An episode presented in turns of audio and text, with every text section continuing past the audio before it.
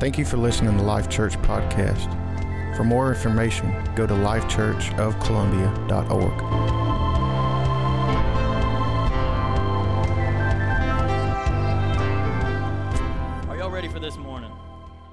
Stalled as long as I could. Today is outside of my wheelhouse. I told Colby every bit of the preparation. It's been different. It's been not my norm. As you can see, my title is on the screen. I hope you have your Bibles and your notepads. We're not going to put any of the scriptures up today. We're just going to follow along. But I always have felt like teaching and preaching on the Holy Spirit was so outside my wheelhouse. It's not my norm. It's not normally what I gravitate to. Although Holy Spirit is an incredible part of my personal life, so it's just not something I lean to a lot. So this preparation has been very different. It all started from this scripture, Romans 14 and 17. You can just write it down. You don't have to go there. We're actually going to hang out somewhere else. But if you'll just write down Romans 14 and 17. It says, the kingdom of God is not meat or drink, but righteousness, peace, and joy in the Holy Ghost. This is a scripture that I have, as long as I can remember, I've been super intrigued by this scripture. Now, the context of this scripture is Paul's talking to a group of people who are still operating under the law of if you eat a certain meat, it's a sin. So he's dealing with the freedoms. Thank God for the freedom that we can eat bacon. Can we all just take a moment right now? Thank you, Jesus Christ. Everything is better when you put bacon on it.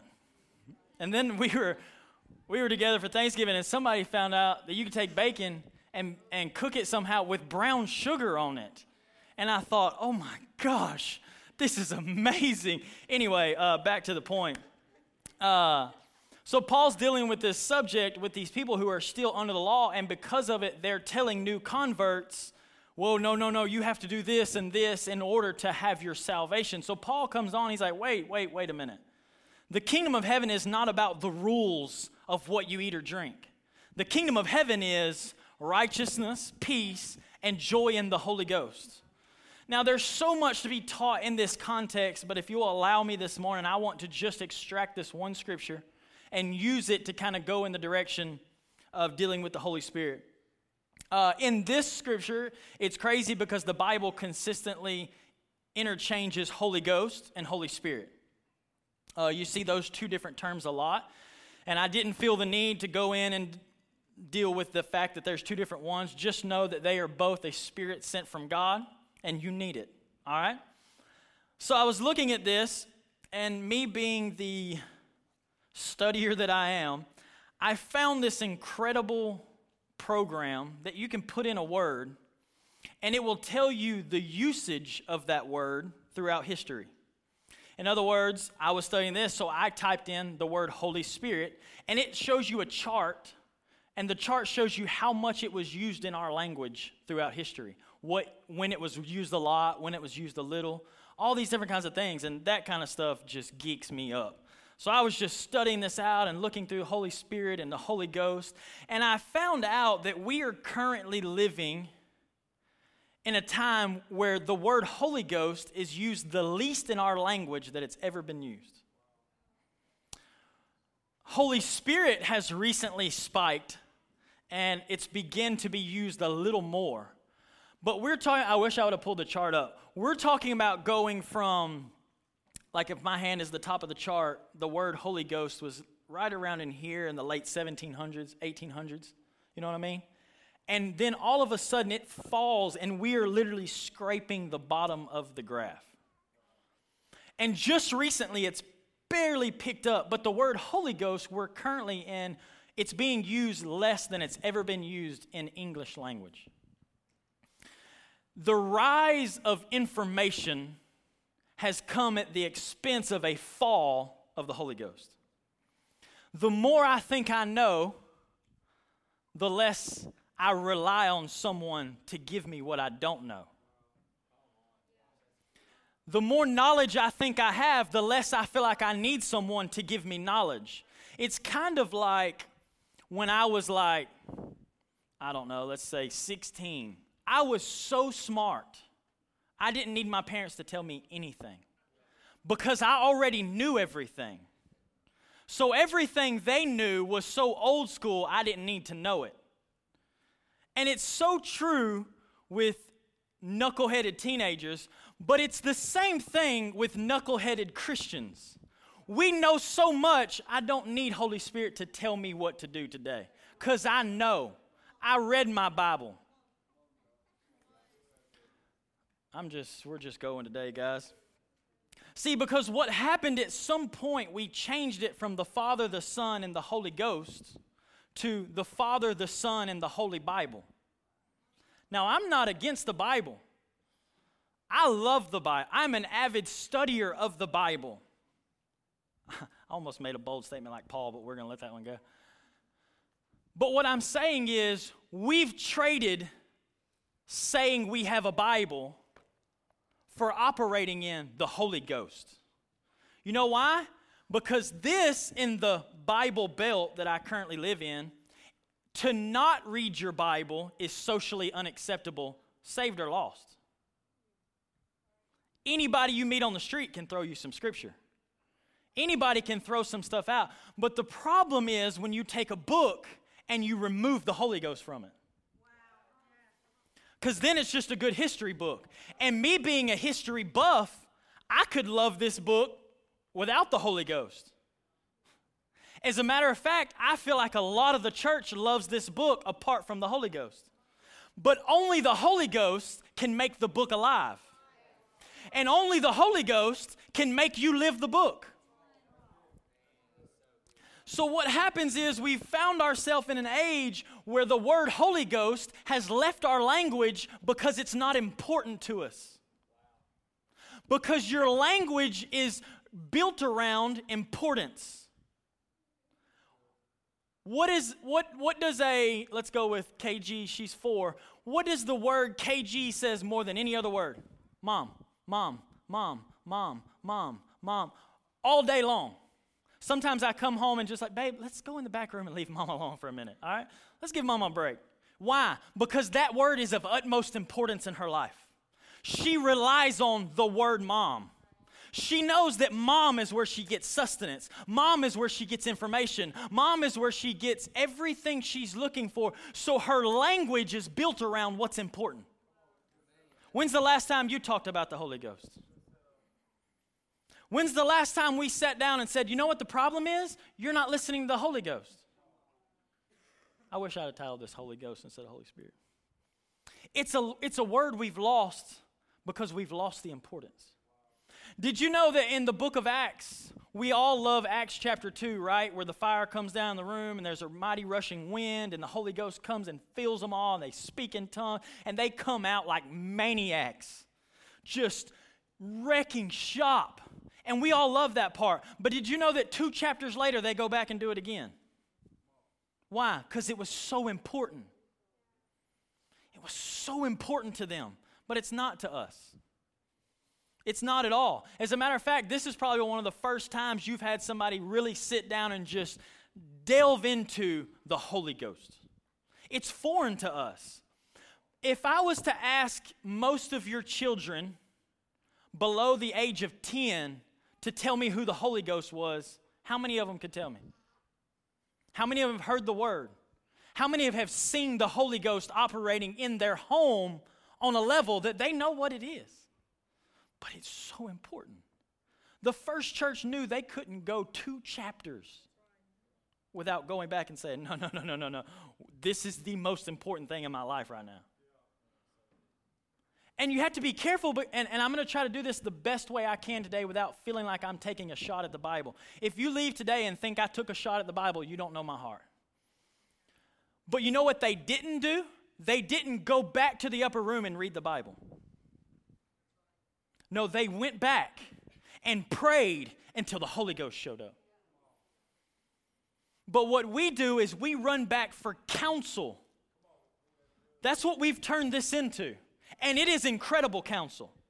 It will put you on some of the greatest paths. Some of the most successful businessmen in the world, saved or lost, use principles and counsel found in this Bible to become as successful as they are. But what we've turned it into is, this is the one that sits over there while I lay on the couch and try to figure out what's wrong with me. But he said, no. You missed it, because there's righteousness, peace, and joy in the Holy Ghost. So if we're running around with no importance placed on the Holy Ghost, then we can't expect to be living in righteousness, peace, and joy, because he told us they're in the Holy Ghost. Well, my righteousness comes through Jesus Christ. Why was it so important for Jesus to leave? For who to come? He didn't say it's imperative that I go so that you can go to heaven. No. See, he said it's imperative that I go because someone's coming so that you can stay. I'm trying not to get on an eschatology rant here. So let's look into this. I was so intrigued by this, and I openly just, I admitted to Colby, in studying this and searching this out, I realized that I have a very shallow understanding of the Holy Ghost. As much as I feel like I operate in the Holy Ghost and it's a part of my life, it's the greatest part of my prayer life. Now, to pray very much in English seems like wasted time. I'm just telling you my experience, all right?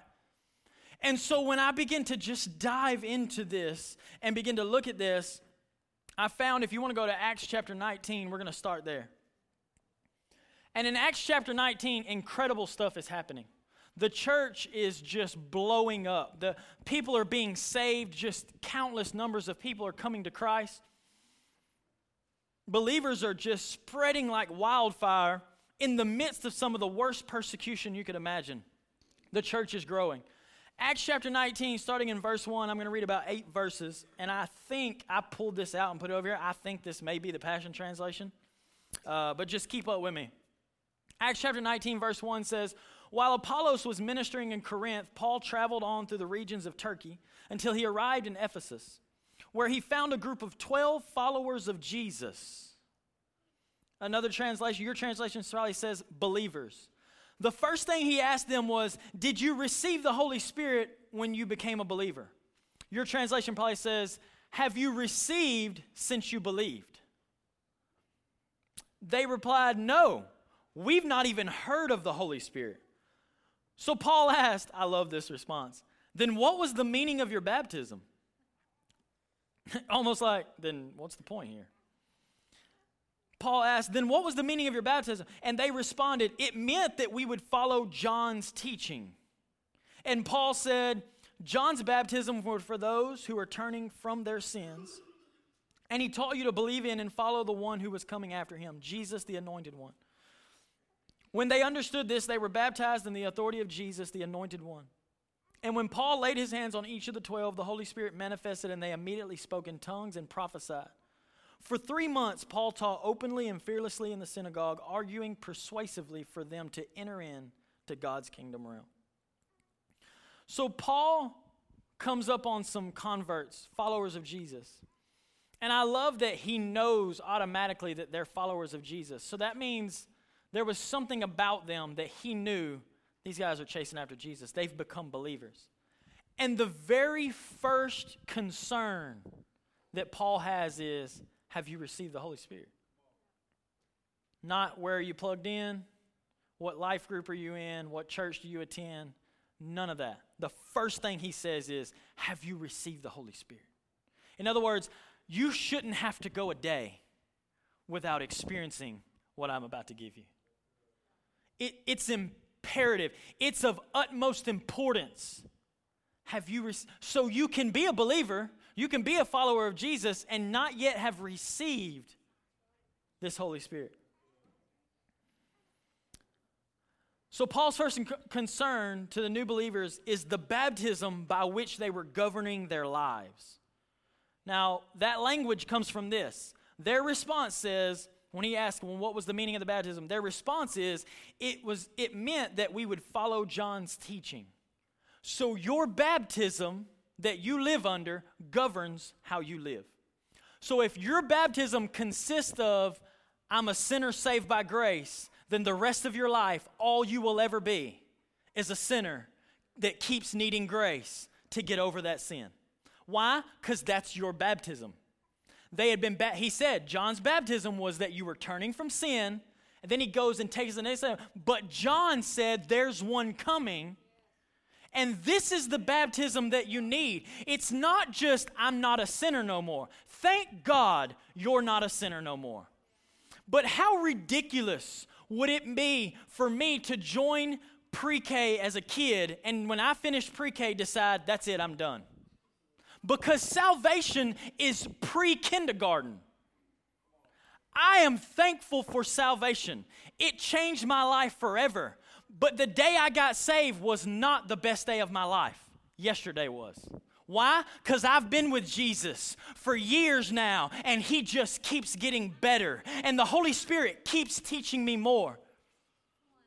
Oh, that jolted some of y'all when I said that. Do you know, as great as my wedding day was, it wasn't the best day of my life. Yesterday was. Because I've been with her now for years. And every day it gets better, and the relationship gets better. If salvation was the best day of your life, you're doing it wrong. The Holy Spirit takes me from glory to glory to glory, and it just keeps getting better. So if for some reason it seems to be getting worse, maybe we're missing something.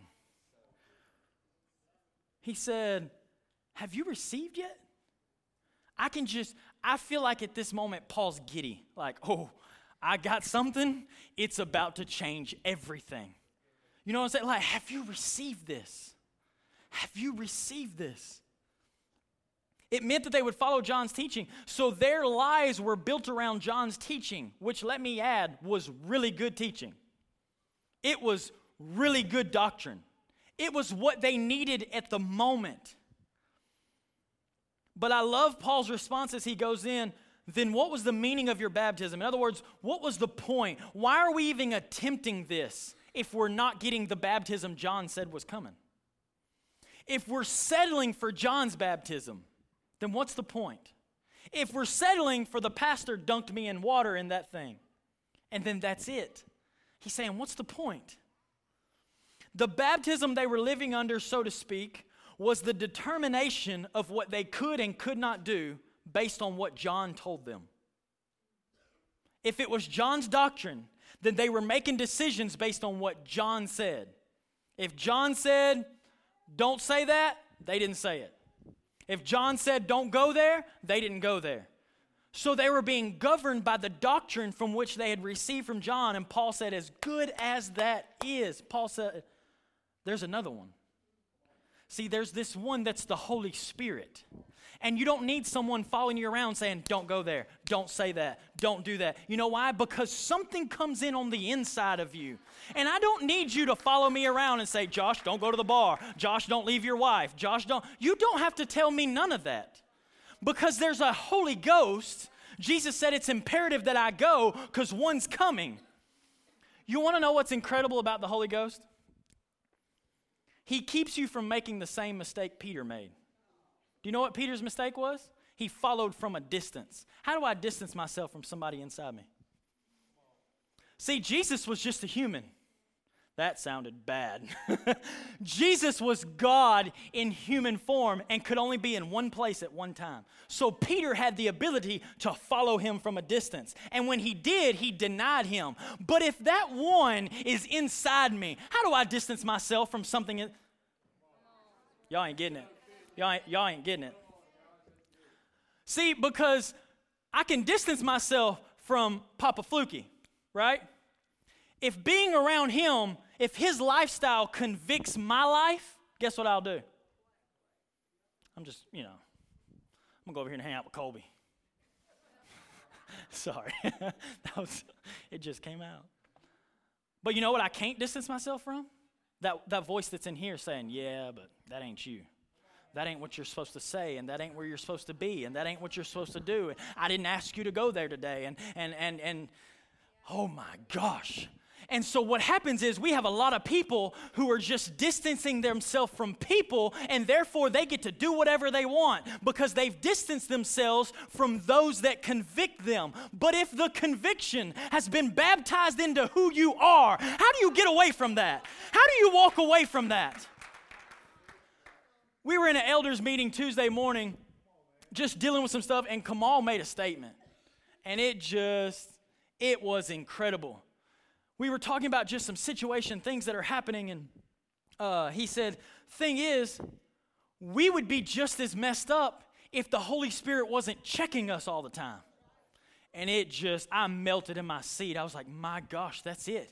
So then I begin to take on a compassion for people. They're doing stupid things because they don't have the Holy Spirit within them. And I would be just as dumb if I didn't have it in me. If he wasn't saying, watch out, Josh. Why'd you act like that? Why'd you respond like that? Why weren't you kind in this moment? And he's constantly doing something. And every time I step outside of the character of Jesus, he bumps me right back in and says, that's not who you are. That's not who you are. So Paul said, how could you be a Christian without this?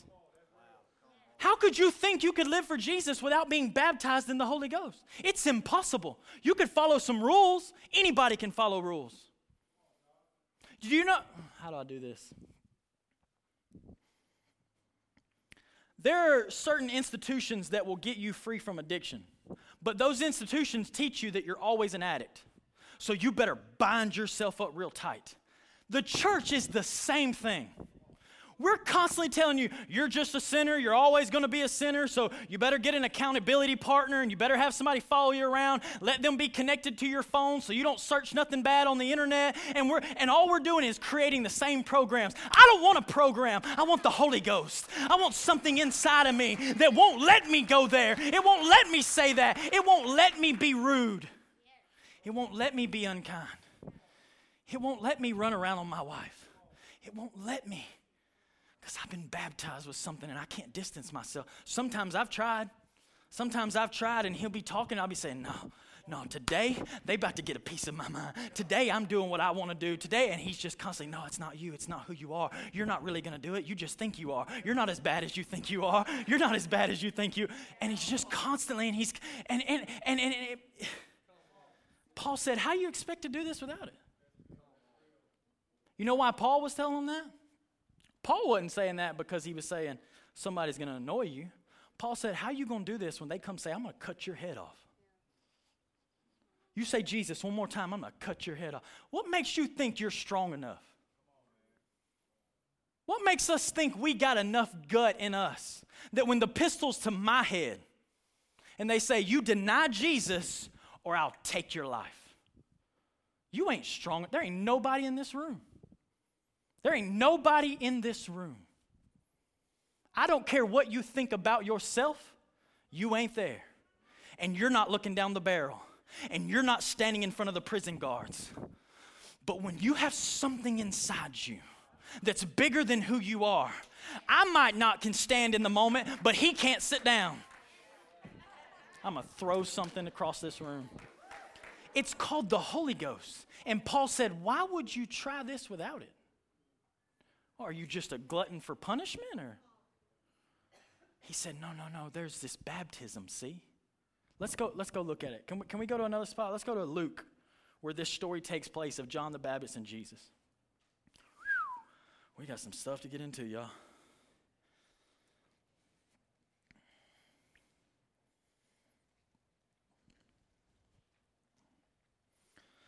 To live only in a water baptism or to live only under the government of water baptism is to live short of what Jesus made available. John chapter 3, starting in verse 15. Luke, you're right. We're going to read about John, but Luke's talking about him.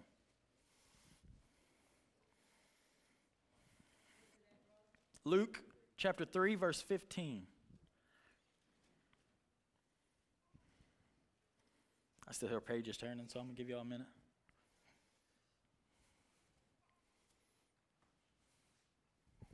Thirsty. Luke chapter 3, verse 15 says, now as the people were in expectation, and they all reasoned in their hearts about John, whether he was Christ or not. Can we pause and reflect? This is one of those Selah moments. John was operating on a level that they were convinced he was Jesus. I've been called a lot of things. I ain't never been called Jesus. I'm going to let this sink in for a second. This is, well, technically, this is the first man we see start operating in the baptism of the Holy Spirit. Remember, he was baptized in the womb. Oh, I want to teach that. Y'all know how I am about family and kids. Go ahead and let me have one of them. All right. So John is operating on such a level, they have reasoned in their hearts that this was Christ. Oh, that's good. And John answered, saying to all, I indeed baptize you with water, but one mightier than I is coming, whose sandal strap I am not worthy to loose. He will baptize you with the Holy Spirit and fire. What is the fire for? I'm glad you asked. John's about to tell you. Or Luke's about to tell you what John told you. Something like that. His winnowing fan is in his hand, and he will thoroughly clean out his threshing floor and gather the wheat into his barn, but the chaff he will burn with unquenchable fire. And with many other exhortations, he preached to the people. Notice something. I need you to catch something right here, because we're going to put this back into context, because I feel like it's been messed up for a long time. He's talking to them, and he says, he will baptize you. I love John's ability to make things personal. He will baptize you with fire. And what will that fire do? It's going to separate the chaff from the wheat. This is not a message about heaven and hell. Don't quit making everything about who goes to heaven and who goes to hell. This is about you. He said he'll baptize you, and in you he'll separate the chaff from the wheat. He didn't say, I'm going to take all the bad people and we're going to put them in one pot and they're going to burn forever and all the church usually claps about it. I'm just going there today. No, he said, in you, because there's a bunch of chaff in you. Mm-hmm. So he's not dealing with heaven and hell. He's dealing with you. He said he's going to baptize you in something, and that something is going to separate some stuff in your life. So Paul said, how could you continue being a Christian if you haven't received? Well, why is it so important I receive? Because when you receive, he's going to separate some stuff. He's going to deal with some stuff. He's going to baptize you in the Spirit and in fire. In the Passion it says, in fact, I'm not worthy to even being his slave. I can only baptize you in the river, but he'll baptize you in the Spirit of holiness and into his raging fire. I believe it was Leonard Ravenhill, if somebody knows, correct me if I'm wrong, but I believe it was Leonard Ravenhill that said, God is a consuming fire, which technically the Bible says that. But Ravenhill took it and said, God is a consuming fire, because he'll consume your lust, he'll consume your bad attitude, he'll consume your pride, he'll consume your arrogance, he'll consume all these things. But you know how he does it? You know how he consumes those things? He will baptize you in the Holy Spirit. And the Holy Spirit is a fire that will consume some junk in your life. If you're still living with a lot of junk in your life, it's because there's not a spirit there consuming it. He said, I'm going to baptize you in something that's going to change some things. There was a sculptor who was given a giant slab of marble. And when he got the slab, he was standing there looking at it, and a man walked up and said, what are you going to change that into? He said, I'm not going to change it into nothing. He said, we're just going to leave it a giant slab of marble? He said, oh, no, it's going to be an elephant. He said, you just said you weren't going to change anything. He said, I'm not going to change it. I'm just going to cut away the parts that don't look like an elephant. That's too much. That's too rich. See, what happens is the Holy Spirit doesn't come to change you into someone else. Jesus did that. He just comes to cut away everything that don't look like Jesus. Because the goal is to be conformed into the image of his Son, right? So he comes in and says, oh, that's chaff. It's got to go. Oh, that's chaff. It's got to go. And he starts separating some things. And then you go into this struggle of, oh, my God, what's going on? What happened? You know what happened? Holy Spirit showed up. And he's reckless. He's a little, what's the word I want to use here? He's a little abrupt. Because when he shows up, he realized, wait, this don't look like Jesus. This doesn't look like Jesus. And so he said, there's someone coming because this water baptism, it's good. And I'm convinced personally, this is my doctrine, I'm convinced that John's water baptism would have got them into heaven. They just wouldn't have looked like Jesus till they got there. See, oh my gosh. See, the problem is I believe we have a water baptism and probably most of you are going to go to heaven. As a matter of fact, the more I find about God and how good he is, there's probably more people going to heaven than you think. But the problem is not getting into heaven, it's looking like it before we get there. But we're just convinced one of these days in the sweet by and by, I'm going to look like Jesus. Then what's the point of the Holy Spirit? Why send him? Why send him to me if the goal is to get me to him? Because it's not. Your job is to be here. Here as him. The Holy Spirit shows up and baptizes you in something that starts transforming. And it starts changing some things. And the way I talked yesterday, all of a sudden it feels bad when I talk that way today. And now it don't taste right in my mouth. He said, there's one coming. He's going to baptize you with something that's going to make a difference. This Holy Spirit comes and begins to separate some things. So as soon as Jesus has this experience of the baptism by water, John baptizes him. When he comes up, there's another baptism that happens. And we know the heavens open up, and the Holy Spirit descends upon him like a dove. When this happens, the Bible says, now he's filled with the Holy Spirit. Now, I need you to take a moment here. Jesus is 30 years old at this time. And he says, now being filled with the Spirit. Jesus. Come on, you got to read your Bible. You got to read your Bible. Look, let's look at it. I feel like you don't believe me. Luke chapter 4, verse 1. After this happens, then Jesus, being filled with the Holy Spirit, returned from the Jordan and was what? Led by the Spirit. Where? Wait a second. Now, I'm going to help God out for a second because, we need to help him out so much. When he gets filled with the Spirit, he needs a stage. He needs a crowd of people. He needs some Instagram followers for everybody in here 35 and under. He needs, He needs to create a public Facebook page and get everybody he knows to share his new status that I'm filled with the Holy Spirit. I'm all up in your business today. Right? That's the way it works, right? Now being filled with the Spirit, here we go. We're about to do some stuff. They about to know I'm here now.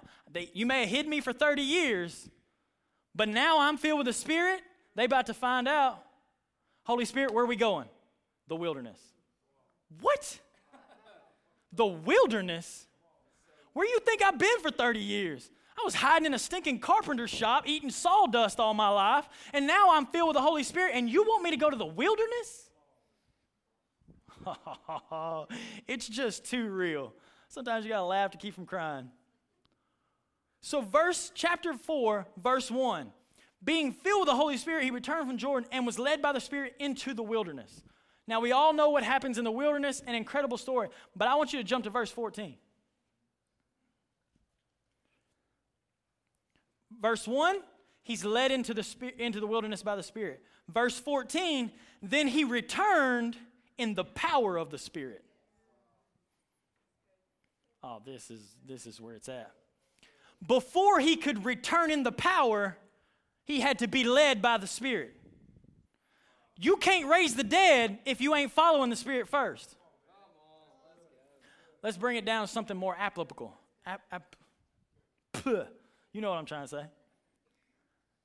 It says, first the Holy Spirit led him into the wilderness. If you won't listen to him when he says, shut your mouth, what makes you think he's going to give you a prophetic word? If he can't lead you into a conversation with someone that you don't much care about or someone that you haven't forgiven yet, if he can't lead you into that conversation, how are you going to return in power? Because verse 14, I graduated with probably, my math grade level was at least 7th grade. I'm telling you, I know some stuff. But what I do know is that 1 always comes before 14. So you can't have verse 14 until you've experienced verse 1. Some of y'all need to quit reading the book of Revelations and start reading Matthew. I'm going to let that one go. So what happens is he said, I was led by the Spirit, so then I had the opportunity to operate in the power of the Spirit. So if him leading me looks like him separating the chaff from the wheat, then the power comes after the separation. The power came because some things got separated. Some things got dealt with. Some things got taken care of. I told Colby the Holy Ghost, I feel like we don't have a handle on him, if that makes sense. Like, as poorly as God and Jesus have been demonstrated in the art world, we all grew up in a church that had that painting of Jesus with the lamb, you know what I'm saying? And Jesus looks pale white. I'm thinking, this dude grew up in the Middle East. He wasn't pale white. I'm just saying. He wasn't pale white with blue eyes and abs, you know what I'm saying? He may have had abs. He was legit. You get what I'm saying, though? And we all have these representations. And I think as poorly as they are, they help us feel like we have a handle on them. Like I can kind of figure out this is who God is and this is kind of who Jesus is. But what you going to paint about the Holy Spirit? How you going to put him on canvas? There's no handle to grab. There's no, well, maybe it's this. And the mystery of him has caused us to just back up a little and be like, I don't know. Because, I like to have this thing figured out.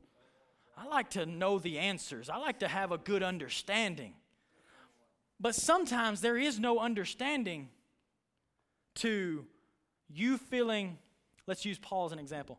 Paul's being led all over the place and seeing revival and salvation come on levels that we can't even imagine. And he decides, man, I'm fixing to go into this town and they're going to be just wrecked and God's going to show up. And the Holy Spirit says, no, you're not. You're going to sit right here. How you put a handle on that? Well, don't they need Jesus too? Don't they need to? But it wasn't about the mission. It was about the obedience. It was about, I don't need you to get a handle on me. I just need you to do what I say. I don't need you to have it all figured out. I just need you to listen because I'm leading you. And when he was led to sit still, God turns him into another direction, and we see people's lives completely transformed, changed forever. On levels that we couldn't have figured. We couldn't have understood it. Why? Because he was allowing himself to be led. The Bible says it's the mature sons and daughters who are led by the Spirit. See, we have to understand there's a baptism of the Holy Ghost that comes into our lives. And to try to do this thing without him, it becomes a lot of regulations and restrictions and laws and we need all those things because we're not operating in the Spirit. If you don't have the Holy Spirit, you better have some boundaries or you're going to lose everything. But when you have him, he is your boundary. He is your voice of reason. But according to what we've dealt with and seeing the usage of his name in our language, we've traded the Holy Spirit for information. And if I know enough, it'll make me feel better about the fact that I don't operate in the Spirit. And I could win an argument, I just can't pray for the sick. And we've traded those. Come on, we've got to get to the point where we're just being honest. Because I feel like I've studied enough and read enough, I could win some arguments. Like, let's go.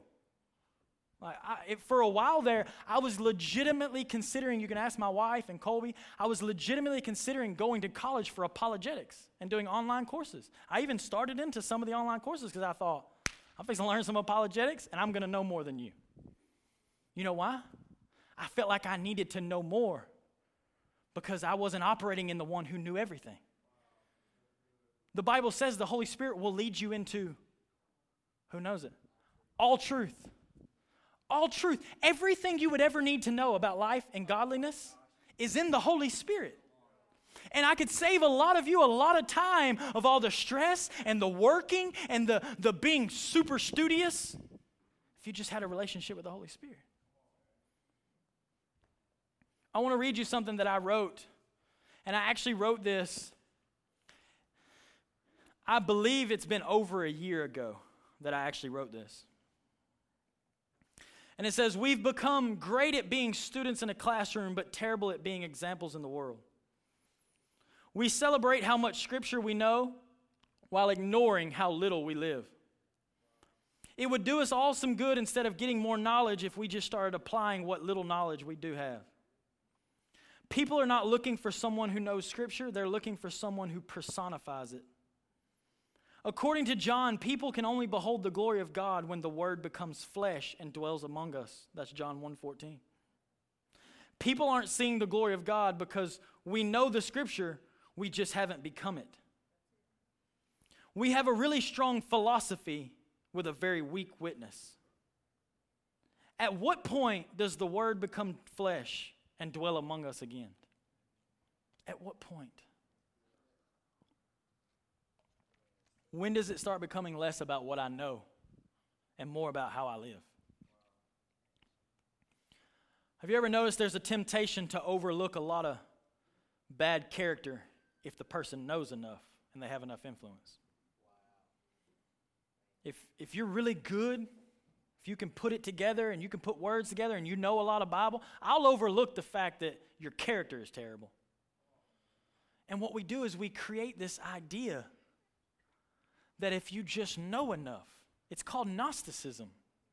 It's actually what Jesus rebuked one of the churches in the book of Revelations. He rebuked them. He said, this thing I have against you. And he talks about the Nicolaitans and the doctrine of Balaam, and what that boils down to is Gnosticism. And it's the idea that if I gain enough knowledge, it puts me in a superior place of spirituality, when the spirituality has nothing to do with what you know. It has to do with who's living within you. What baptism? So I guess in a way I've come like Paul this morning to say, have you received since you believe? You know, I'm torn on that, actually. I didn't know if I was going to go this way, but I had two themes of thought when I read those scriptures. There was something about them that caused Paul to know they were believers, but there was also something about them that caused Paul to say, have you received? You see what I'm saying? There was something that let him know they do believe in Jesus, but they're not living as a witness to the power of the Holy Spirit. I believe, if we could be honest, that's the greatest description of the American church right now. We believe in Jesus. Like, I'll throw hands about Jesus. You know what I'm saying? Like, don't come at me about Jesus. But are we living with such a witness of the Holy Spirit that's in us? I was talking about being convicted because you hang around certain people, and I'm just going to be honest and vulnerable. I spend the majority of my life with one of the most convicting people I know, and that's Colby. We can, some of you know, we got the privilege, and God allowed us to just jump off in and start this small construction company that we're doing now. And so we're at Home Depot quite a bit and things like that, and he's just constantly praying for everybody. And when you're someone who is a lot more reserved and just not, I mean, I was honest with you guys before. I told you I had a very limited understanding of operating in the Holy Spirit. And he's just jumping out there and doing it. So at first you can ask Colby what would happen. I'd be like, oh, I need a saw blade. You know what I mean? And he's over there praying for people. I'm like, oh, where's your nails at? I'm like, you've been here 14,000 times. You know where the stinking nails are. You know what I'm saying? But it's begin to do something in me and draw me in. And now when I see somebody that I think needs prayer, I'm like directing him to him. Like, I hope he sees him. I hope he sees him now. Colby, look over there. And now, I'm telling you, I'm being as honest as I can be. I know you see me up here and I'm preaching and doing stuff, but I am one of the most introverted people naturally. Like, so introverted that I've convinced myself I don't need more friends. The two I got is plenty. Because to get more friends, I'll have to talk to you. And that scares me to death. You know what I'm saying? But it's just my nature. But I've noticed being around him, now that it kind of excites me and I see him, I see this working happening, I'm wanting him to see them. And then when he does, I'm like slipping in, like, yeah, I got in on that. You know what I'm saying? Like, God bless you. You have a good day. I'm glad we could do that. It was awesome. You know what I'm saying? Like, and it's pulling me into this place. And I have to admit, just the other day, I had to go to the hardware store without him. I can't believe I'm being honest about all this. And I'm not even kidding y'all. I had this moment where I'm sitting in my truck. I'm like, God, what if somebody here needs prayer? Colby's gone. Who am I going to put between us? And I'm sitting in the truck, and so God didn't say nothing. He's probably sitting in heaven saying, gosh, you idiot. Just go. I feel like he's got his hands full with me. So I went into the hardware store, and sure enough, I get to the counter, and I'm just being nice. I mean, I'm good at being nice, you know. Hey, how are you doing? But when you say, how are you doing, and their face changes, you're like, oh, crap. Why did I ask? And they begin to just pour out and say, well, this person has cancer, and this is going on in my life, and they just started pouring it all out. And I could have swore I heard God laughing. Like, gotcha, didn't I? What you gonna do now? They poured it all out. You got to say something. You can't just walk away. And it was just like in that moment, I felt him override me. I don't know how else to tell you that, and I don't even know if that's theologically correct. But I felt his compassion override my awkwardness. And I just reached across the counter and grabbed her by the hand. I said, we're about to pray about it right now. Because Jesus loves you too much to just let it go. Jesus loves you too much to let this, and he allowed you to pour this out before me because he knew, for one, I had to man up and do something, but he knew that somebody had to step up. Somebody had to just insert the Holy Spirit in this situation. Yeah, so that's a day in my life. Guys, if we're being just totally honest, I guess with a message like that, you need some humor just to get through it. But if we're being totally honest, we're not living as a witness of the Holy Ghost. Jesus told them, go into the upper room and tarry until you be endued with power to be a witness. Handing out tracts is not witnessing. Witness is what you do in a courtroom when you prove that something is what it says it is. And he said, first be endued with power. Then you can be my witness. If we try to get this backwards, we'll convince people to go to church. And that'll be it. We may even convince them into the water baptism. But there's a second baptism that comes with the power and the demonstration of the Spirit. And the Spirit is the very nature and character of Abba. Of our Father. I want to be a witness of his character. I want to be a witness of his nature. His character is who he is, and his nature is what he's able to do. Can I tell you, I don't think you can ever demonstrate what he'll do until you first demonstrate his character. When we start loving like he loves, then we can start operating like he operates. That's what I'm after, church. I want to live conquered by the Holy Spirit. Conquered by the Holy Ghost. I'm going to try to make myself start saying Holy Ghost more so I can bring that graph back up. I want that importance in my life. If I can't change the national graph of the language and English language in our history, I'm going to change the graph in my life. And it's going to become way more important. Maybe we need to be as bold as Paul. And a lot of times when we're in public and we have these encounters and we talk to people, it's always, do you go to a church? Like, that's kind of the normal. It's a little easier than just saying, are you saved or lost? Right? Just being real. And a lot of times it's just like a do you go to church type of thing. What if we, like Paul, begin to say, have you received the greatest gift in the world? Because I don't doubt that you believe. Most anybody you run into in this community, they believe in God. They even believe in Jesus. But have they received this gift that transforms your life?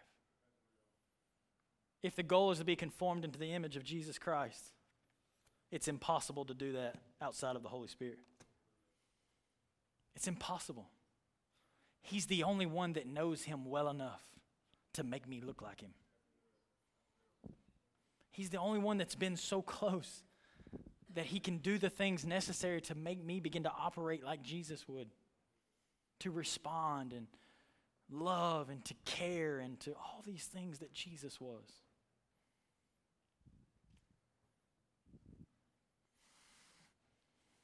Verse 1, he was led by the Spirit into the wilderness.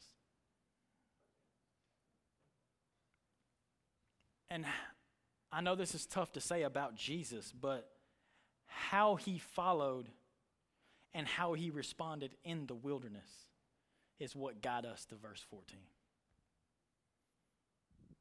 It's what got us there. See, when I was growing up, I grew up in a fairly charismatic church.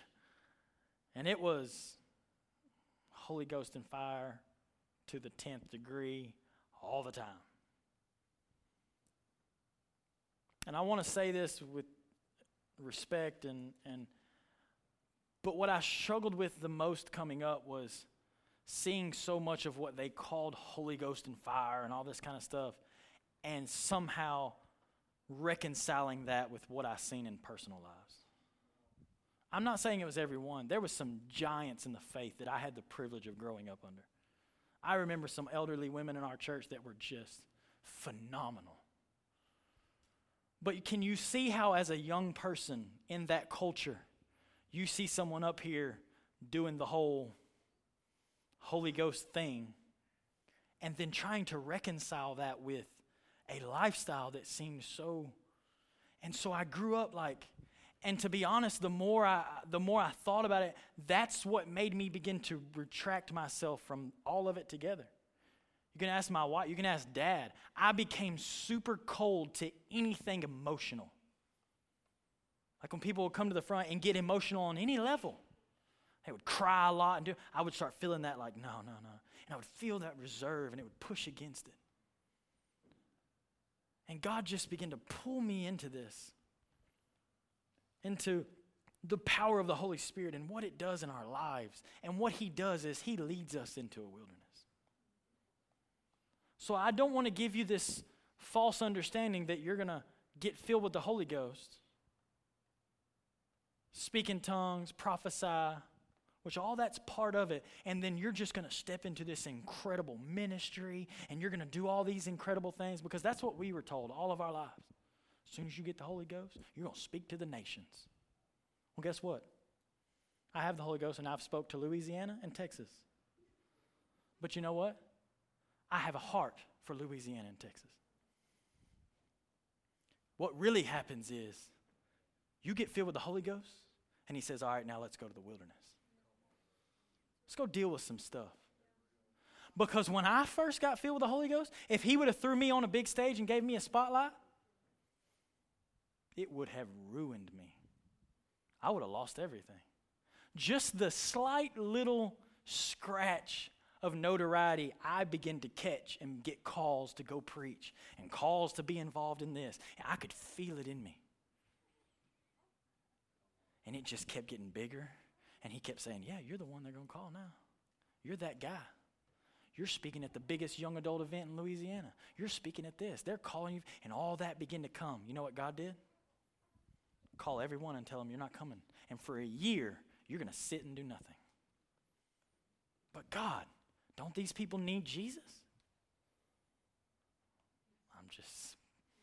Don't they need someone to come and preach to them? And it was like he was telling me, you don't worry about what they need. What you need is to sit down and shut up. You need to get into a wilderness and learn to die. you need to let the Holy Spirit take you down a path that cuts away everything that doesn't look like me. And you can ask my wife for a year, just over a year. I said no when people would call and ask me to come. I stayed right here, and I just stayed under you guys. And I fed off the grace that y'all were giving me. And, of course, Dad allowed me to speak here as I was growing and learning in this process. And as a matter of fact, I come to such a place. I didn't even know I was going to share all this. He brought me to such a place in that wilderness time of my life that when the first call finally came for me to go, once I realized I was able to, you can ask my wife, I was still saying no. I had to go to my dad and be like, am I supposed to go to this? And he was saying, yeah, I think you should go. And I was like, I don't know. I think I should stay and do what I'm doing. I'm liking this. I like where I'm at right now. And you ask Colby, I still struggle with sometimes they call me. I just give him Colby's number. Like, he'll come. He loves it. But he had to bring me into this place of a wilderness. And you know what he dealt with in the wilderness? Me. He dealt with me. You know what's easy? Church services. This is easy. You know what's hard? Sitting down and looking in that mirror. Saying, that's some chaff that needs to be dealt with. That's an attitude that needs to be dealt with. That's some unforgiveness. That's some pride and some arrogance. And it needs to be dealt with. And the tough part is, I didn't know I had that arrogance until he put me in front of people. So then once you're already there, how do you pull yourself back out? Because then what do you look like? People are calling you and you're like, I can't come minister. So then in your mind, you're thinking, oh, they're going to think you backslid. They're going to think you're doing this, you're doing that. All that's running through, but all I could do was be obedient. Because there were some things that needed to be dealt with. I love the possibilities that come with being baptized in the Holy Ghost. I mean, one of the possibilities is raising the dead. I'm just saying. But I feel like we got ahead of ourselves and wanted verse 14 and to skip verse 1. Let's skip the whole part where he leads me into the wilderness and he begins to cut on me. And he begins to deal with stuff. Let's skip all that and let's just go into power. Power sounds good. You can't handle it. We can't handle it. Some of you, hopefully, are praying for this church. And you want revival to come to this church. Like God's glory set down in this place. People getting saved. We couldn't handle it. Because if we haven't been through the wilderness and the Holy Spirit hasn't dealt with us and conformed us into his image, we couldn't handle it. I know we deal and we talk about a lot of church splitting and falling apart and things happening because of strife and things that happen. But you know, that happens to churches that blow up as well. Churches also split when they grow faster than their character could handle. Dad has taught us ministers coming up under him for so long, be careful that you never let your gift put you in a place that your character can't handle. And that's what happened to me. My gift began to escalate me faster. And I feel like if I would have paid attention, the Holy Spirit was probably pulling the reins. But my gift was making room. And I thought, this is what I'm supposed to do. No. You're supposed to be obedient, Paul. I know you could go there and look like a rock star, but I'm telling you to sit right here and do nothing. That's following the Holy Spirit. I don't even know how to end this thing today, y'all. But I want us to pray together as a body. I don't want to do music, nothing like that. I just want the reality of where we're at as a church body to set in for a minute. Some really big questions got thrown out in our elder meeting.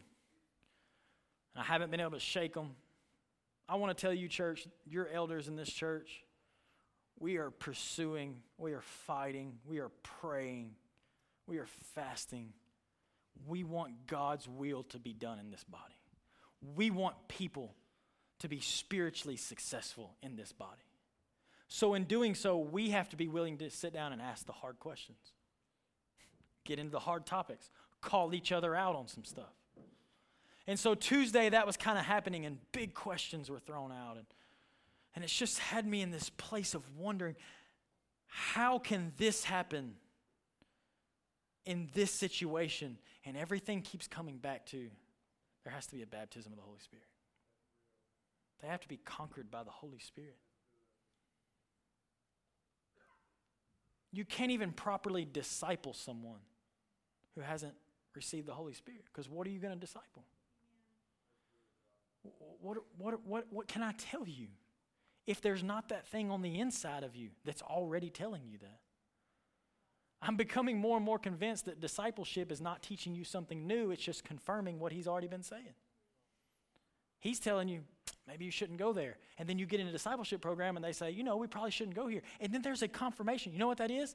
That's if two or three agree on anything. Do you know one of the ones that have to be in agreement is your spirit? That doesn't mean we all show up and say, we think fried chicken is the best chicken in the world.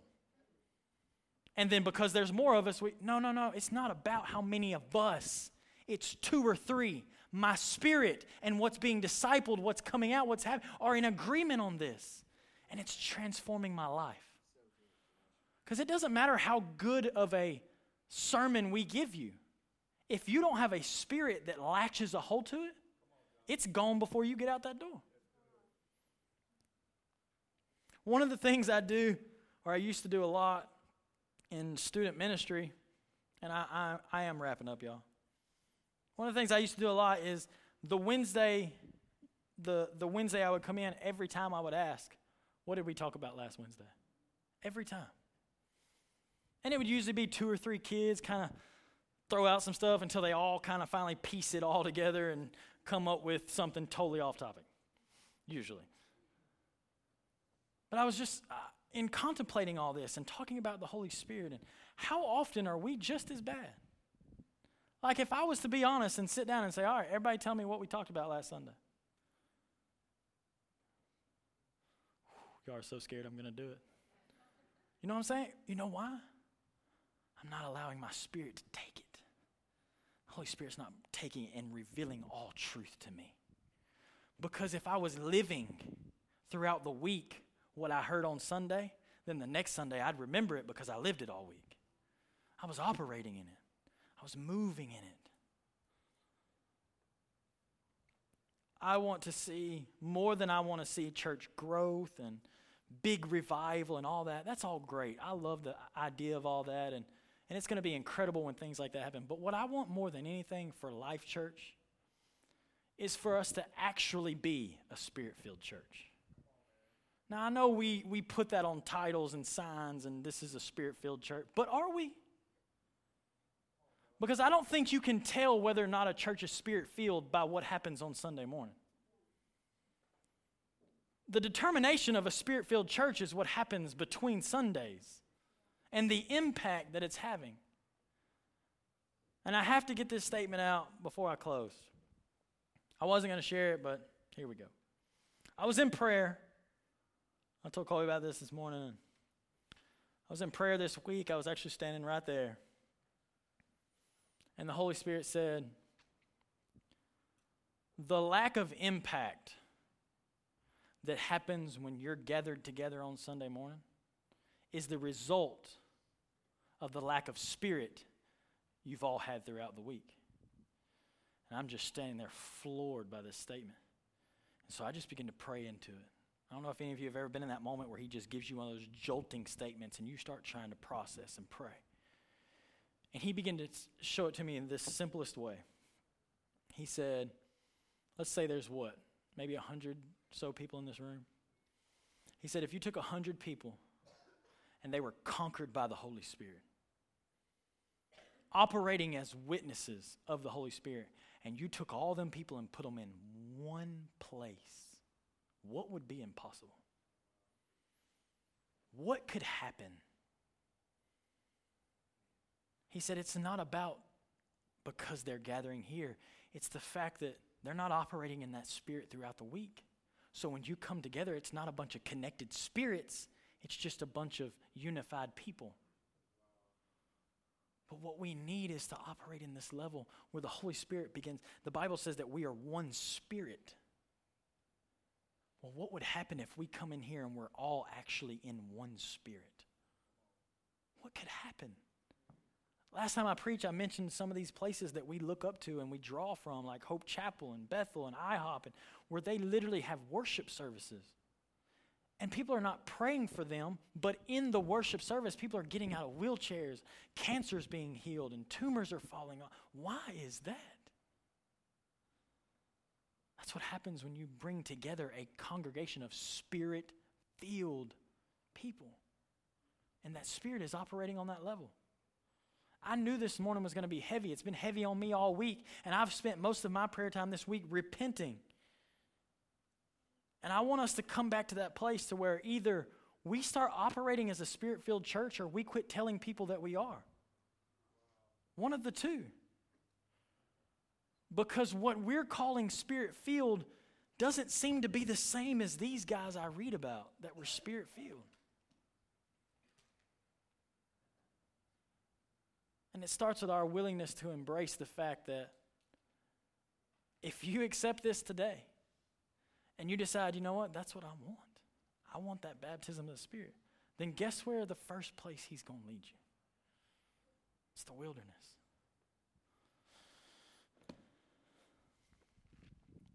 There's so many references in the Old Testament of God turning the wilderness into Eden. But I believe it's impossible for him to take your wilderness and make it like Eden if you refuse to let him take you into the wilderness. A lot of what you're looking for is found in the Eden.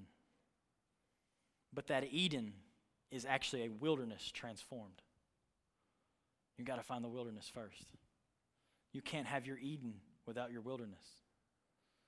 You can't have your Garden of Eden without your Garden of Gethsemane. The Holy Spirit came to make this final exchange. So right now, as we all begin to pray,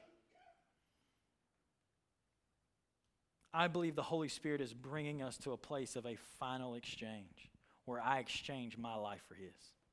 Paul said, it's no longer I who live, but it's Christ that lives within me. The Holy Spirit has come to us today, and I stand here just as a humble vessel saying, have you really received since you started believing?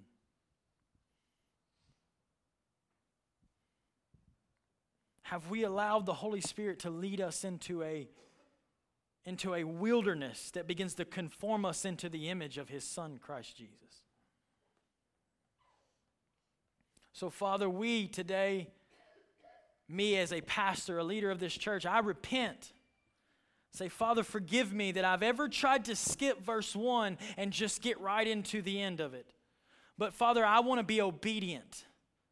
I want to hear your Holy Spirit. I want to hear where you're leading. I want to do what you're saying. I want to be obedient above everything else and allow that obedience to begin to transform me and conform me into the image of your Son, Christ Jesus. And then and only then will we be a witness. Will we be endued with power to be a witness to this community, to our family, to our friends? God, we want to be led by your Spirit. Forgive us if we've lost the importance of the Holy Spirit in our lives. Forgive us for trying to do this without you, for thinking we can make any decisions without the Holy Spirit. Any personal decisions, business decisions, life decisions, how to raise our kids, how to be a good husband, how to be a good wife. It's all found in the Holy Spirit. Every inadequacy that we find in our lives is a lack of our accepting what the Holy Spirit is doing. He teaches us to be the perfect husband. He teaches us to be the perfect wife. But we have to surrender and let him lead us. So, Father, this morning we're just taking a moment. I refuse to rush this moment. But God, we put the same importance on it that Paul did. We got to have this. We have to be baptized in the Spirit. We have to be conquered in the Spirit. Forgive us for doing church without the Holy Spirit. Forgive us for doing good deeds apart from the Holy Spirit. God, we want to be baptized in your Spirit. Even knowing that it comes with a flame of fire and a winnowing fan that begins to separate things in our lives.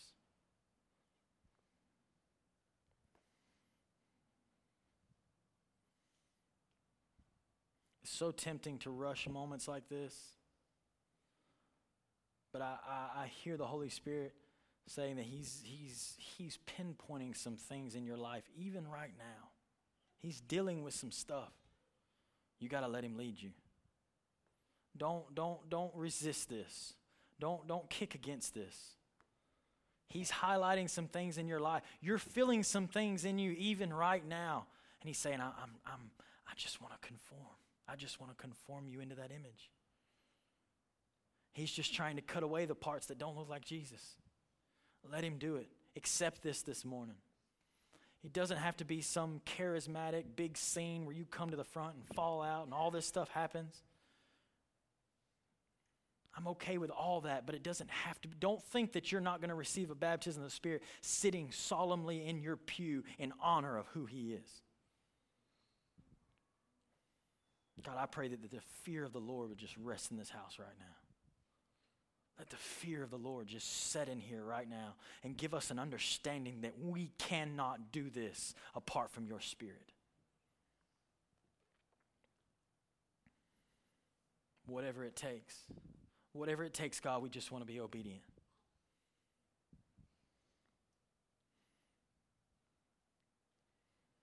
Father, we thank you this morning because you've been so good to us. It's your faithfulness that continues to come back and remind us of the error of our ways. And you continue to show us the right direction and the right path because you're a good Father. And I thank you for that this morning. So I ask that as everybody begins to disperse and leave today, God, that even though we may distance ourselves from this building, that we be baptized with something that we can never distance ourselves from. A convicting spirit within us that convicts us, the Bible says, of righteousness. In other words, it's constantly reminding me of who I'm called to be. It's constantly reminding me of who you are, of who your Son Jesus Christ is. Oh, let that voice be so loud in the inside of us. For some of you that are ready for this and moving into this, the voice of the Holy Spirit is fixing to become the loudest voice in your life. He's about to speak louder than some of the old temptations, some of the old ways, some of the old things that have always just kind of hung around. He's fixing to become louder than that. But how you respond to this wilderness will determine what you look like when you come out of it. Accept this, guys. Accept it. Let Him cut those things away. It's happening. We're at that point now. We're at that point now where we have to surrender to what He's doing and what He's saying in our lives. Thank you for listening to Life Church Podcast. For more information, go to lifechurchofcolumbia.org.